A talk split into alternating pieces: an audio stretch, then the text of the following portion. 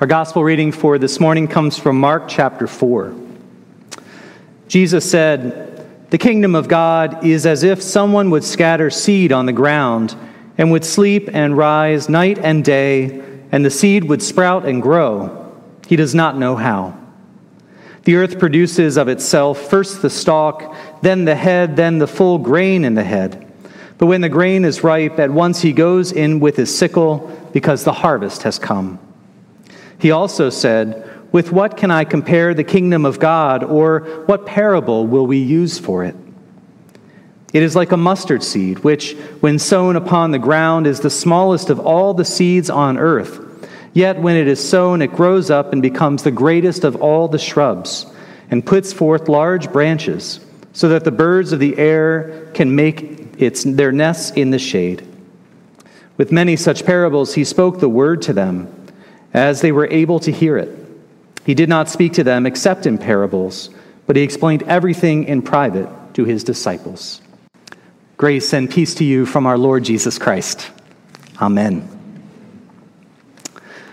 On Thursday night, our daughter Ellie, along with other young adults from our church, including Allie DeMichael and Tom Cubitt and Mike Robinson, all graduated from Upper Dublin High School.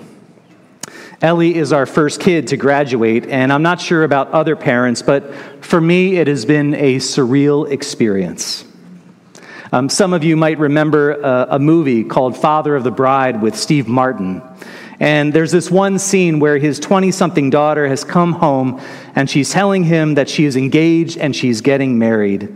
And as she is telling him, all he can see is this six year old version of his daughter just tall enough for her head to fit over the table, telling him that she's getting married. There were so many times this past week when I had a very similar experience, including many, many flashbacks to Ellie's preschool days. In addition to the pride and joy we felt this week, there was also the relief that we successfully raised a good human being.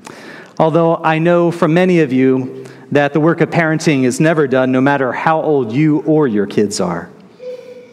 And it made me think of our gospel reading, or maybe the gospel reading helped me to see it in this way that over the last 18 years, we and other parents and family and friends who were gathered there in Cardinal Stadium, gloriously together, largely with no need for masks, had tossed out lots and lots of seeds. And we got to see in that very special moment how many of them had taken root and sprouted and flowered into these people that we love and are so proud of. And on Tuesday, we will have our preschools moving on ceremony, and we will celebrate those same things with our preschool kids here at church and their families as their kids get ready to move up to kindergarten.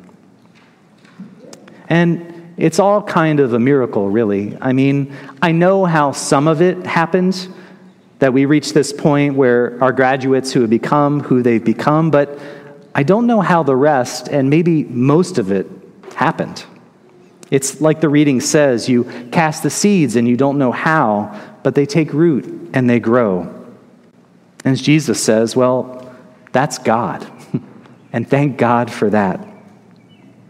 And just so in our gospel lesson, Jesus talks about how the kingdom of God is like a seed that is planted and grows in ways that are unknown and mysterious to the sower. He goes on to say that the kingdom of God is like a mustard seed, the smallest seed in all the earth, which when it grows becomes the greatest of all shrubs. The kingdom of God is this new reality, which is an accumulation of a gazillion small things that improbably, impossibly grow into something amazing, far beyond our hopes and expectations, beyond our wildest dreams. I mean, how else could all this happen?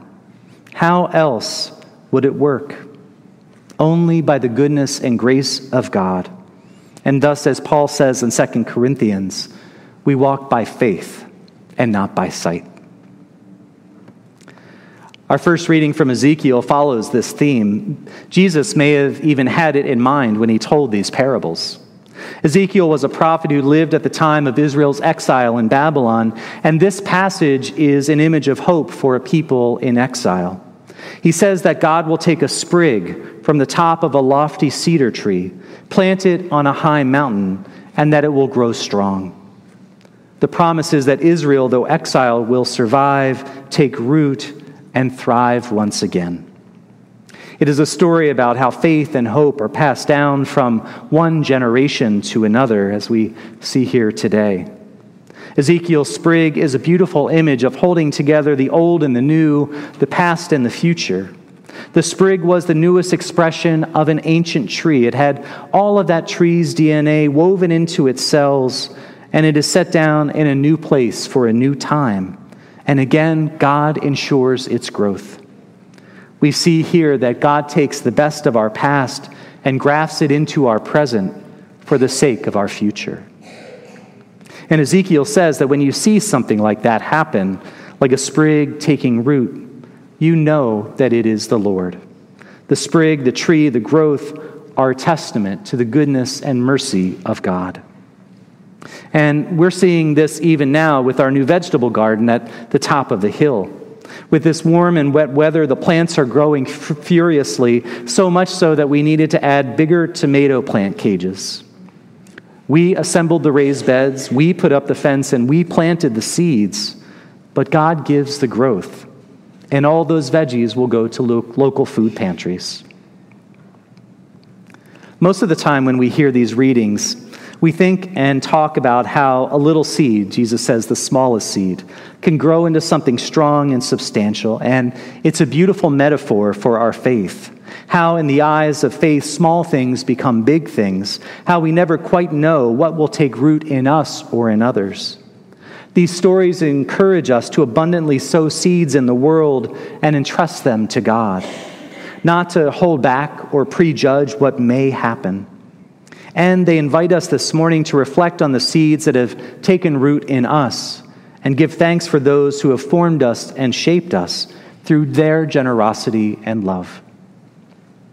But the thing I actually love best about this well known and well loved parable and the Ezekiel reading is how this tiny mustard seed becomes not just a bush or a sprig becomes a great cedar for their own sake but how they become a home for others, how they become bird sanctuaries.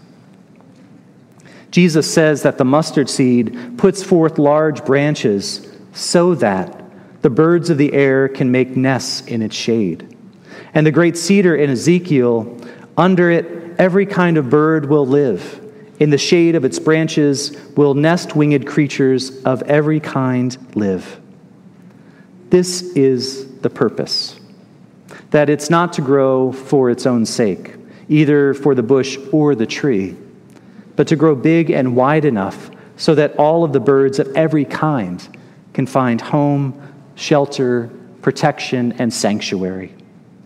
This tiny mustard seed becomes not just a bush, the sprig becomes not just a cedar, but they create a home, a sanctuary for us and others to land and to rest, to find shelter and protection, to heal and to live, and to offer that same experience to others.